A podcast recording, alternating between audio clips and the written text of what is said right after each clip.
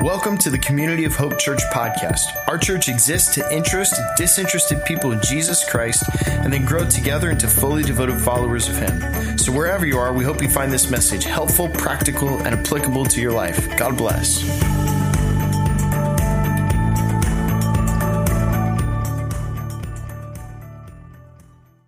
All right, welcome everybody. Great to see everyone here. Welcome to everybody online. My name is Trevor. I'm one of the pastors here at Community of Hope. I want to give a warm welcome to everybody here at our broadcast location in Loxahatchee. And also, can we just take a moment to welcome everybody who's with us at our East Campus in West Palm Beach? Would you go and welcome them? We're glad that you're here today too. We want to welcome again everybody who's streaming online and also all of our future Lake Worth partners who are streaming with us this morning too. We're excited for the launch of that campus later on in this year. It's great to be here together with everybody. Now, before we jump into today's message, I want to take a brief moment and mention something that we're celebrating. We're excited about this week. Uh, this week marks our launch of our summer discussion series. We're calling it Who Needs God? Everyone say that. Who needs God? And here we're really pumped about this. You've heard about this. If you've been coming to Community of Hope, you've heard about this for weeks and we're excited about it. What we do during the summer is we take a few weeks off where most of our small groups take a hiatus. So I was talking to a couple this morning, like, hey, uh, I kind of get involved in some small groups. So during the summer, small groups take a brief hiatus. They come back real strong towards the end of August. And one of the things that we do to create space for people to have discussion, to get around tables outside of Sunday morning, is to be able to come to a discussion series. And this year we're using something called Who Needs God, where it's going to be amazing teaching from Pastor Andy Stanley. He's one of the best preachers on the face of the earth. And what we're doing is we're going to have these roundtable discussion places where we're talking about issues and questions that people have about real uh, question marks and stuff where people struggle with faith. So what we're trying to do is create a safe space for people to come deepen their own faith, deepen their own understanding, and create a safe place for you to maybe bring a friend who doesn't go to church or doesn't have a church home or maybe has serious intellectual questions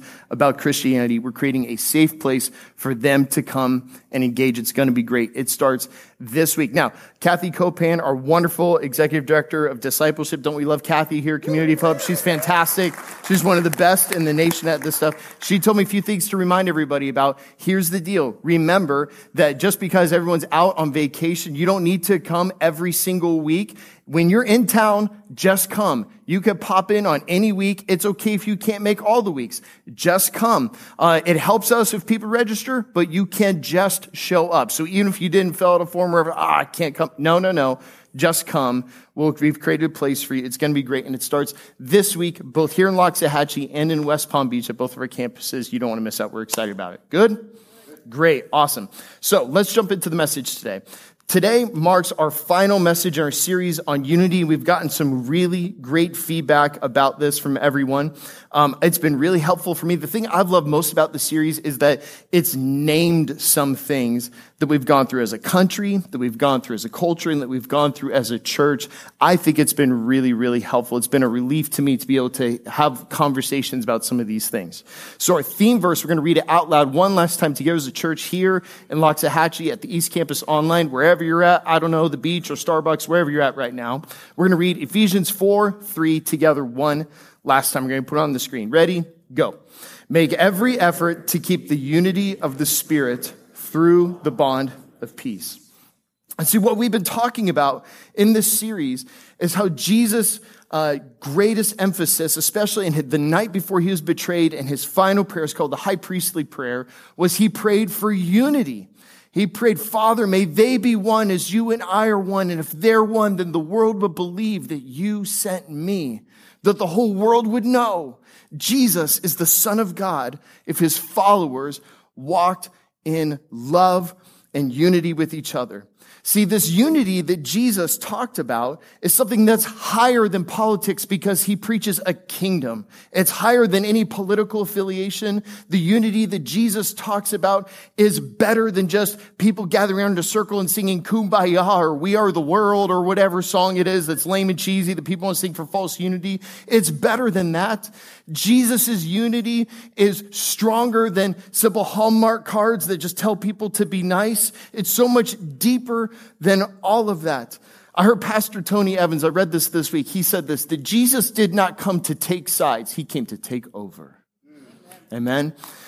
I heard one of my great, one of my great uh, theologians who I've read, he died decades before I was even alive, but he's a mentor from afar in his writings. A Methodist evangelist E. Stanley Jones used to say, if you talk about what you believe in, you'll have disunity. If you talk about who you believe in, you will be unified. We are talking about a unity that is under a person, under the banner of Jesus. And let me tell you today, if you're streaming online, or maybe you're here with us or at the East Campus and you're not yet a follower of Jesus, this is one of the best reasons, one of the best ones to become a follower of his. Because the church obviously has not gotten this perfect, even now in our culture and throughout history. We've messed it up. We've jacked it up. However, however, the unity that exists in globally and historically in the church of Jesus, in his people, in his kingdom, is the greatest unity and diversity the world has ever seen under the banner of the name of Jesus. It brings people together of all genders, of all ages, cultures and languages, nationalities, ethnicities, backgrounds, economic statuses, and calls them all equal under God. If you're longing for equality and you're longing for diversity and unity, you should learn what it means to become a follower of Jesus because it's only possible through him and it's the greatest that human history has ever seen ever seen. And this is what we're talking about now, but not in a broad historical sense, but maybe we can experience it right here, right now, in this room with everybody streaming online, everybody at the East Campus, maybe in our community, and maybe in our culture, and maybe in our nation. Maybe. We're daring to hope, daring to believe. And what do you know? We're kind of partial to the idea of hope here at our church. Now, I've loved uh, being back at the same campus as Pastor Dale for the past couple weeks. Uh, for years, he and I have been like two chickens with our heads cut off, just always missing each other all on Sunday mornings across Palm Beach County. My favorite thing used to be to just come here uh, for some reason, and whenever two of us would be in the same room at the same time, people would panic like one of us forgot to go to the other campus. And so it's been great to be at the same campus with you past couple weeks, and I've loved watching him. If you weren't here, go watch it on YouTube. He stacked boxes representing all the different topics they're going in our culture, bringing a lot of disunity, a lot of pain, a lot of division. You know, small, lighthearted, non-controversial topics like, oh, everything around COVID, race, politics, sexual identity, freedom, and then a catch-all box for all of our dysfunction and jacked upness.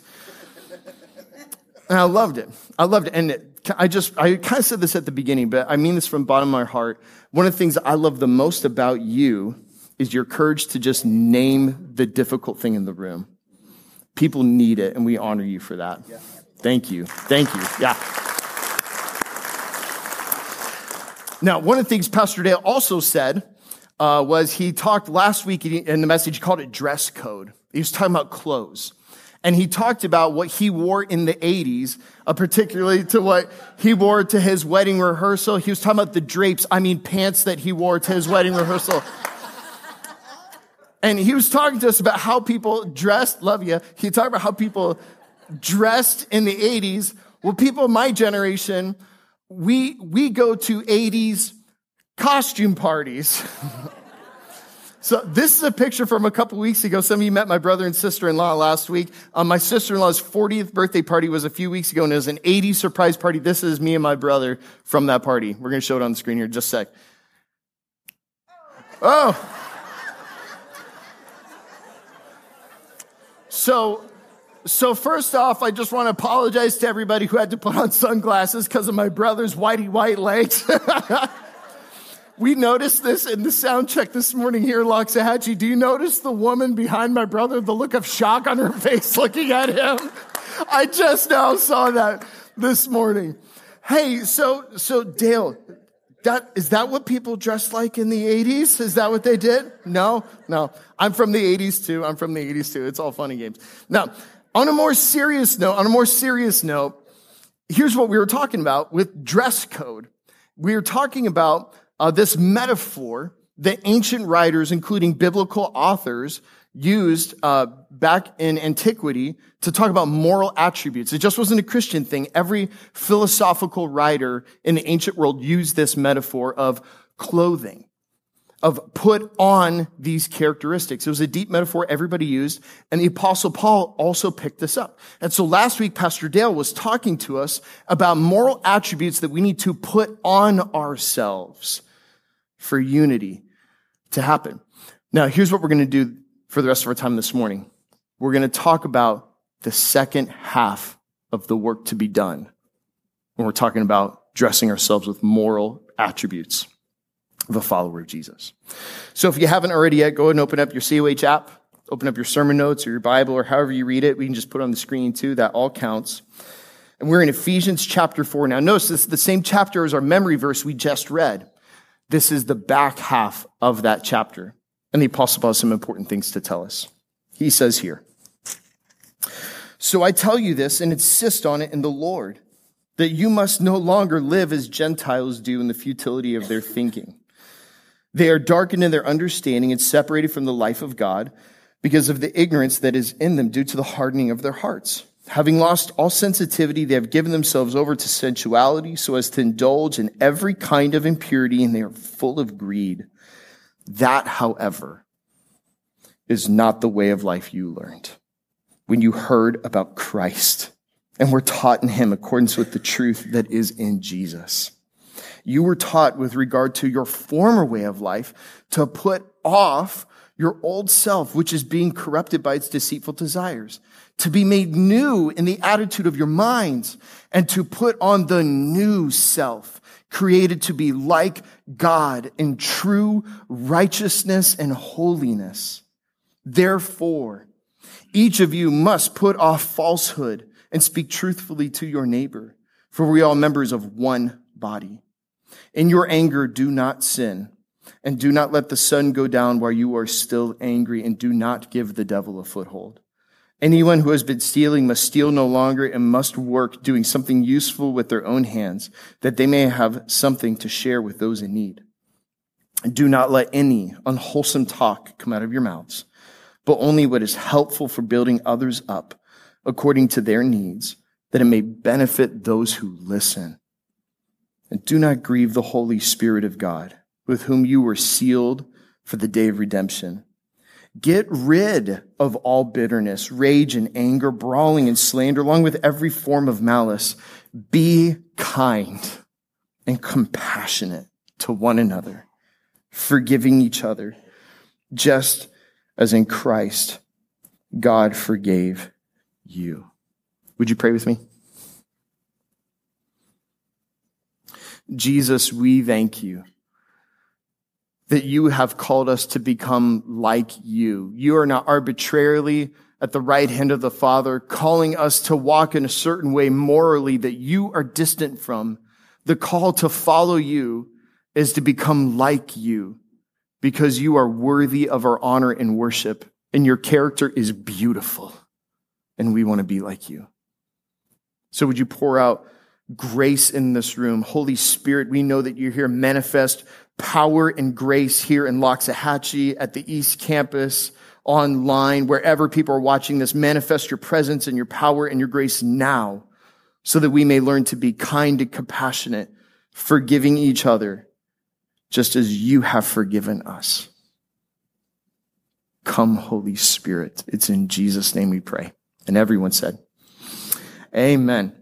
All right, so let's talk just for a moment about we just read. We always like to do that to talk about the context of what we just read. Ephesians is a book in the New Testament.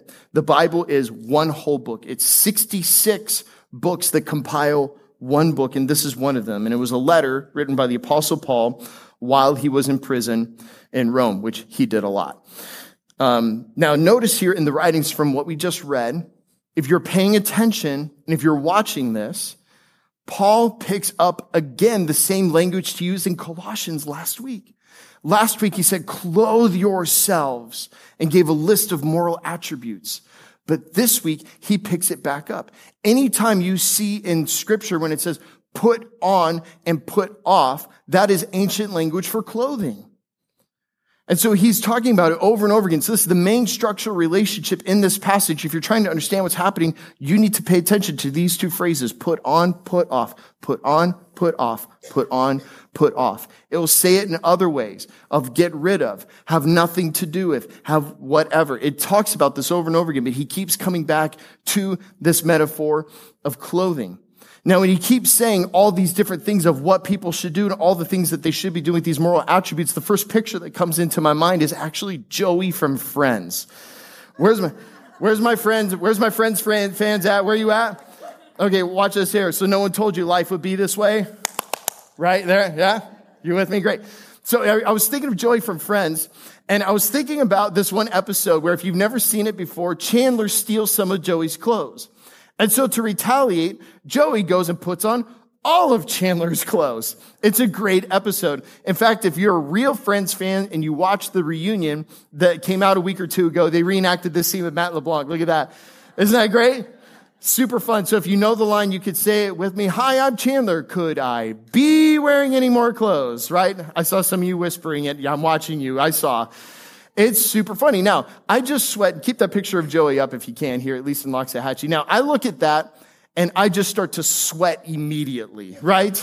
It looks super uncomfortable.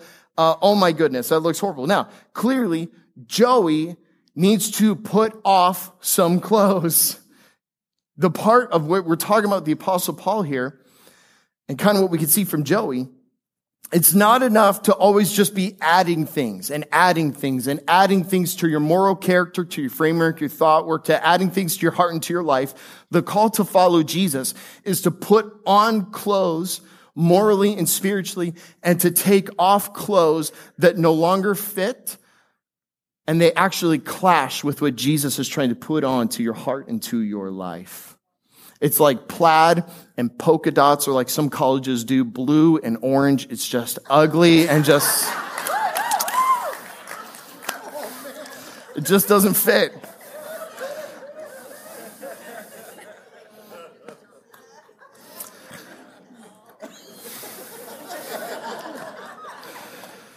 I just had to, couldn't help myself. Okay. Some clothes clash when you become a follower of Jesus, and again, this is one of the reasons, if you have not chosen to follow him yet, maybe you're navigating faith towards him, this is one of the best reasons to follow him. He gives you new ways of living in your heart, in your mind, and how you behave. And it's not try harder. The power of the Holy Spirit inside of you works its way from the inside out into your life. And the new things God wants to do in your life often clashes with the old way that you and I used to do things. And so the call for us today is to examine some of these things that we need to put off from us if we're going to have real unity. Because the clothes and the moral character that Jesus wants to form in people by the power of the Holy Spirit clashes with divisive behavior, divisive attitudes, and divisive hearts. And so we need to have a conversation about that today. Now, let me just say very clearly, this is a non judgmental zone. No one's going to get beat over the head with a Bible today. You know, sermons are rough when the preacher gets convicted himself when he's writing it. So if anybody goes, oof, today, I did that three days ago when I was working on this, okay? So we are all sinners in need of mercy and grace here. We're all in the same boat together. No one's being judged here. But if we're going to have real unity, there's some things we need to put off, right? There's some things we just need to stop it, right? We all agree?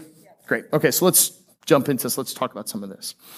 Um, if last week Pastor Dale talked to us and he told us that we have to put on, clothe ourselves with compassion, kindness, humility, gentleness, and patience, then this week we have to put off first outrage. We have to put off outrage. Ephesians 4 31 says this Get rid of all bitterness, rage and anger brawling and slander, along with every form of malice. Um, Ed Stetzer, who is the dean of ministry and leadership, uh, the dean of the ministry and leadership school at Wheaton College, he writes in his book, Christians in the Age of Outrage. He says this, the age of outrage has succeeded in trapping Christians by wrapping itself in one very appealing lie. My anger is righteous anger. And so if you're not yet a follower of Jesus, you get a pass on this. Christians in the room, I'm talking to us. We think, oh, well, what I'm outraged about. Well, because it's righteous, I'm allowed to. Now, let's just be clear. There are things the Bible talks about that Christians should be mad about, that Jesus is mad about, that God is mad about. I get furious thinking about human trafficking. Shouldn't we get angry at something like that for the poor and the marginalized? Yes, we should. Yes. But Ed Stetzer says this. He says, see, here's the key with righteous anger. Righteous anger has to be, wait for it, righteous. and oftentimes what we're puffed up thinking that we're allowed to be so angry and outlandish and, and just uh, insulted by things going on in the world today, maybe what you see in the media, maybe by what's going on in our local community here. We think we have the right to be angry when really what you think is righteous anger is really just your outrage, and outrage is a cheap substitute for God's anger. And Paul tells us we need to get rid of it. Um, the angriest I've ever been in my entire life was in the summer of 2003. Now, I'm not an angry person naturally. I joke, like, I get really angry about twice a year. Um, it's not because I'm holier. It's just when something happens, I get sad or I get anxious. Other people get angry. It's just temperament. That's how we do it in my house with me and my wife. You. She gets angry. I get anxious. It's just different. It's how we're just wired differently. That made it sound really bad. I didn't mean it like that. My wife does not have an anger problem. I would like to publicly apologize to everybody across the internet and just say I'm sorry. I didn't mean it like that. So, reeling it back in. Okay. The angriest I've ever been, that I've ever been, was in the summer 2003. And uh, one of my best friends, uh, who I had grown up with, relapsed into drug addiction. And, um, and began to burn his life to the ground and tried to burn mine to the ground too. You ever heard the phrase hurt people, hurt people? That's when I learned it. Um, he went and slandered me and turned friends against me. He would call me in the middle of the night, wake me up only to scream and cuss me out in the middle of the night just cause. His life was spiraling completely out of control and he was firing at me while he was going down. And I succumbed to deep resentment and bitterness and unforgiveness and hatred. In fact, one day I was driving around with my mom and uh, we were running errands somewhere. I was back home from college for the summer. We were driving around. And she mentioned, she brought up his name and how she'd ran into him and he had said something unkind to her and it hurt her feelings. And I got lit. And my face turned red. I started white knuckling the steering wheel and I started yelling about this person in the car with my mom. And I started punching as hard as I could the steering wheel in the middle of six lane traffic in Tampa because I was so furious. And it scared my mother. And it was a wake up call for me that I needed help. I needed to do something. And so I began to search the scriptures for help. And he came across this verse here. It's James 1:19. And uh, this broke chains in my life. James says this, my dear brothers and sisters, take note of this. Everyone should be quick to listen, slow to speak, and slow to become angry. And here's the zinger in 20. Because human anger does not produce the righteousness that God desires. It feels good to be angry, doesn't like if you're angry towards somebody, doesn't it feel good to just seethe on it a little bit? It's a little self-indulgent if we're honest with ourselves. And I had to learn to break my agreement with my outrage because it was not my friend. My outrage was my enemy because it would never make me more like Jesus. It never would. And I had to break my agreement. I had to break up with outrage. And here's the great news that I want to tell you today. This is not stop being angry. Why are you angry? Just stop being angry.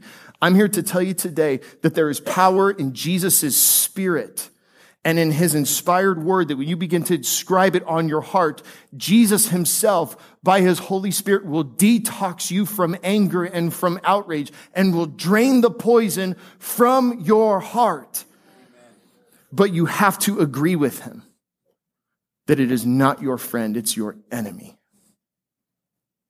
And when you begin to disagree with the spirit of the age, which is outrage, major news networks and politicians make millions and billions off of outrage.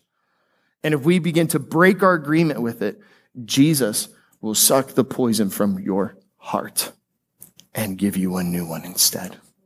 We have to put off outrage. If last week Pastor Dale told us to put on bearing with each other in love, then this week we also need to put off harmful speech. Put off harmful speech. Jesus said this in Matthew 12, 36, but I tell you that everyone will have to give an account on the day of judgment for every empty word they have spoken. Oh boy. Luke 12, 3. Jesus said, but what you, you have, what you have said in the dark will be heard in the daylight. What you have whispered in the ear in the inner rooms will be proclaimed from the rooftops. If I begin to contemplate that one day every word I have said will be made public, and every word, careless, empty word I have ever uttered in slander of another person or another group of people will be judged by a holy God. That should put what's called the fear of God in us. And when I was going over my stuff last night, let's just be perfectly clear, everyone. It's not just every word I say. It's every word I type or put through my thumbs. It's every word I speak, every word I text, every word I message, every word I post, every word I publish. Jesus will be the judge of it one day. So let me just say, as a pastor, here are some tips for how to not let harmful speech come out of your lips or out of your fingers. Let's not be involved in gossip in any form. It's a partnership vow in our church. We should recommit to it. Amen. Amen. Amen. Everybody at the East Campus said, Amen. Us too. We should not be informed, involved in gossip in any way. If somebody comes to you and starts gossiping about somebody else, you should just stop them right there. Go, ah, this is probably gossip. I think you should probably talk to that person. We shouldn't talk about this. If you're the one who wants to say it, you should probably imagine that the person you want to talk about is right next to you. And would you still say it the way you would? We should probably never put anything negative in writing ever on social media, on texting, messaging, letters. It's the worst way to handle conflict. And we should just commit to never handling conflict in writing ever because does it ever go well? No. We should, uh, we should commit to eliminate incendiary words from our vocabulary like always, never, and all because that never helps bring unity when we do that. We need to put off harmful speech. And so here's the last thing. If last week we're told to put on forgiveness, then this week we need to put off our relational rifts with each other. Ephesians 4 26 and 27 says this In your anger, do not sin. You notice here what they're saying there? That it's not a sin to feel angry, it's a sin what we do with our anger. In your anger, do not sin. Do not let the sun go down while you are still angry, and do not give the devil a foothold which is a military term for like a base. You see, guys, the scriptures teach us. I just want to speak to everybody here in the room, everybody just feel compelled to talk to everybody online right now. The scriptures speak to us that there are some things that God tells us that we should go slow and some things that we should go fast. And the problem is, as followers of Jesus, we get it reversed all the time. We think there are things that we are super slow on that God says, speed up. And there are certain things that we are so fast with that God says, please slow down. We have it backwards in so many different ways in our lives. And the thing is with people, when you have to offer forgiveness or ask for forgiveness, you should always go fast. This is part of Pastor Dale's mentoring in my life as a young pastor, learning how to do this. I'm non-confrontational by nature, and I put people stuff as the bottom of my to-do list. And God's been challenging me often through my relationship with Pastor Dale and his mentoring to be able, no, no, no, no, no. It goes at the top of the to do list.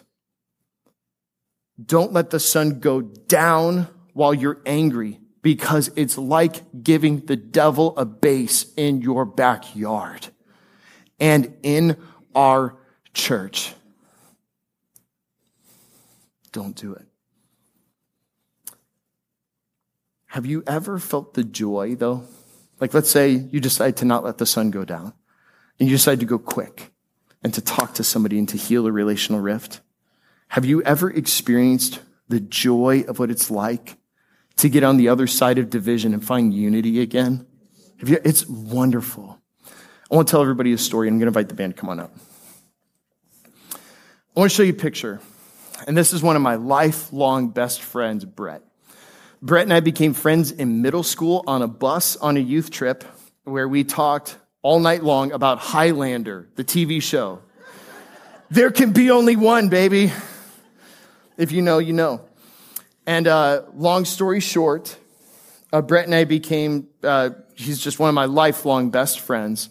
We both got called to ministry, both became pastors, both went to Florida State, both went to Asbury Seminary. He's a preacher now out at a wonderful church out in Missouri, and I'm here down in South Florida.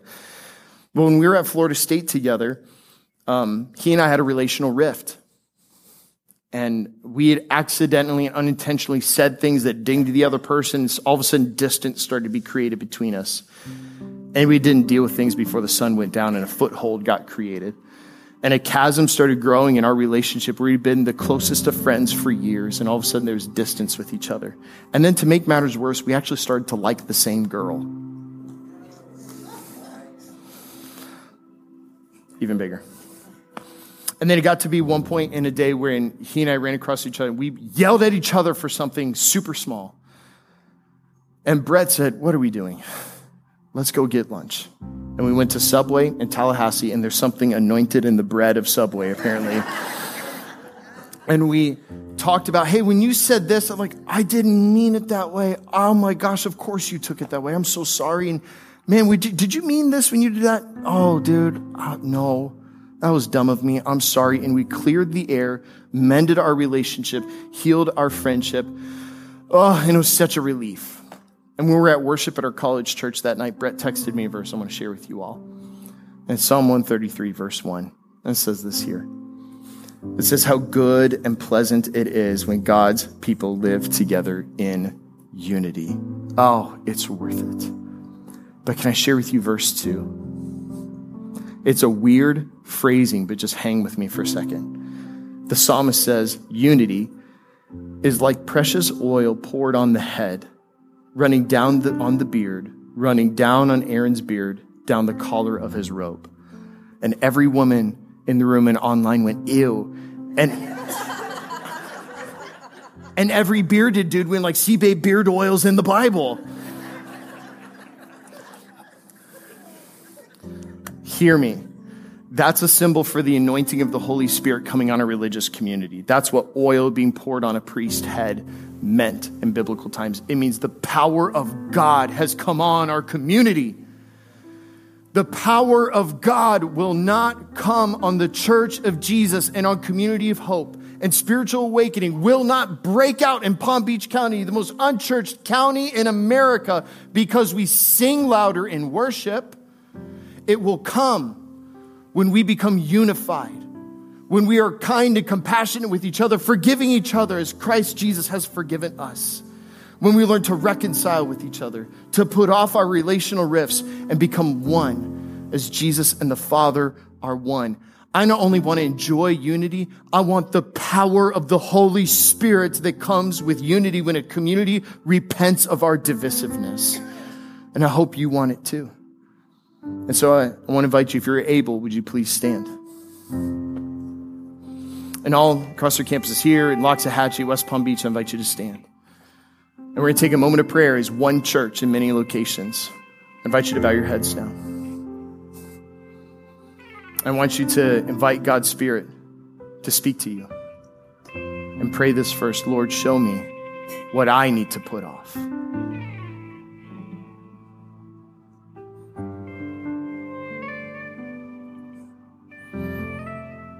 And secondly, Lord, show me who I need to reach out to.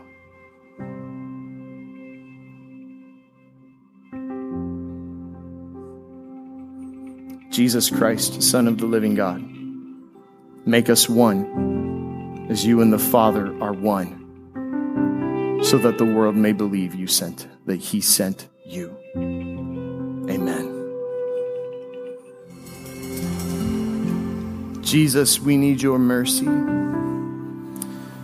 We are a people who have been divisive. We are a people of unclean lips and unclean lives, Lord. We have added to this. And today we repent before you, the God of mercy, the God who forgives sin, the God who detoxes our hearts from sin. We ask for your mercy.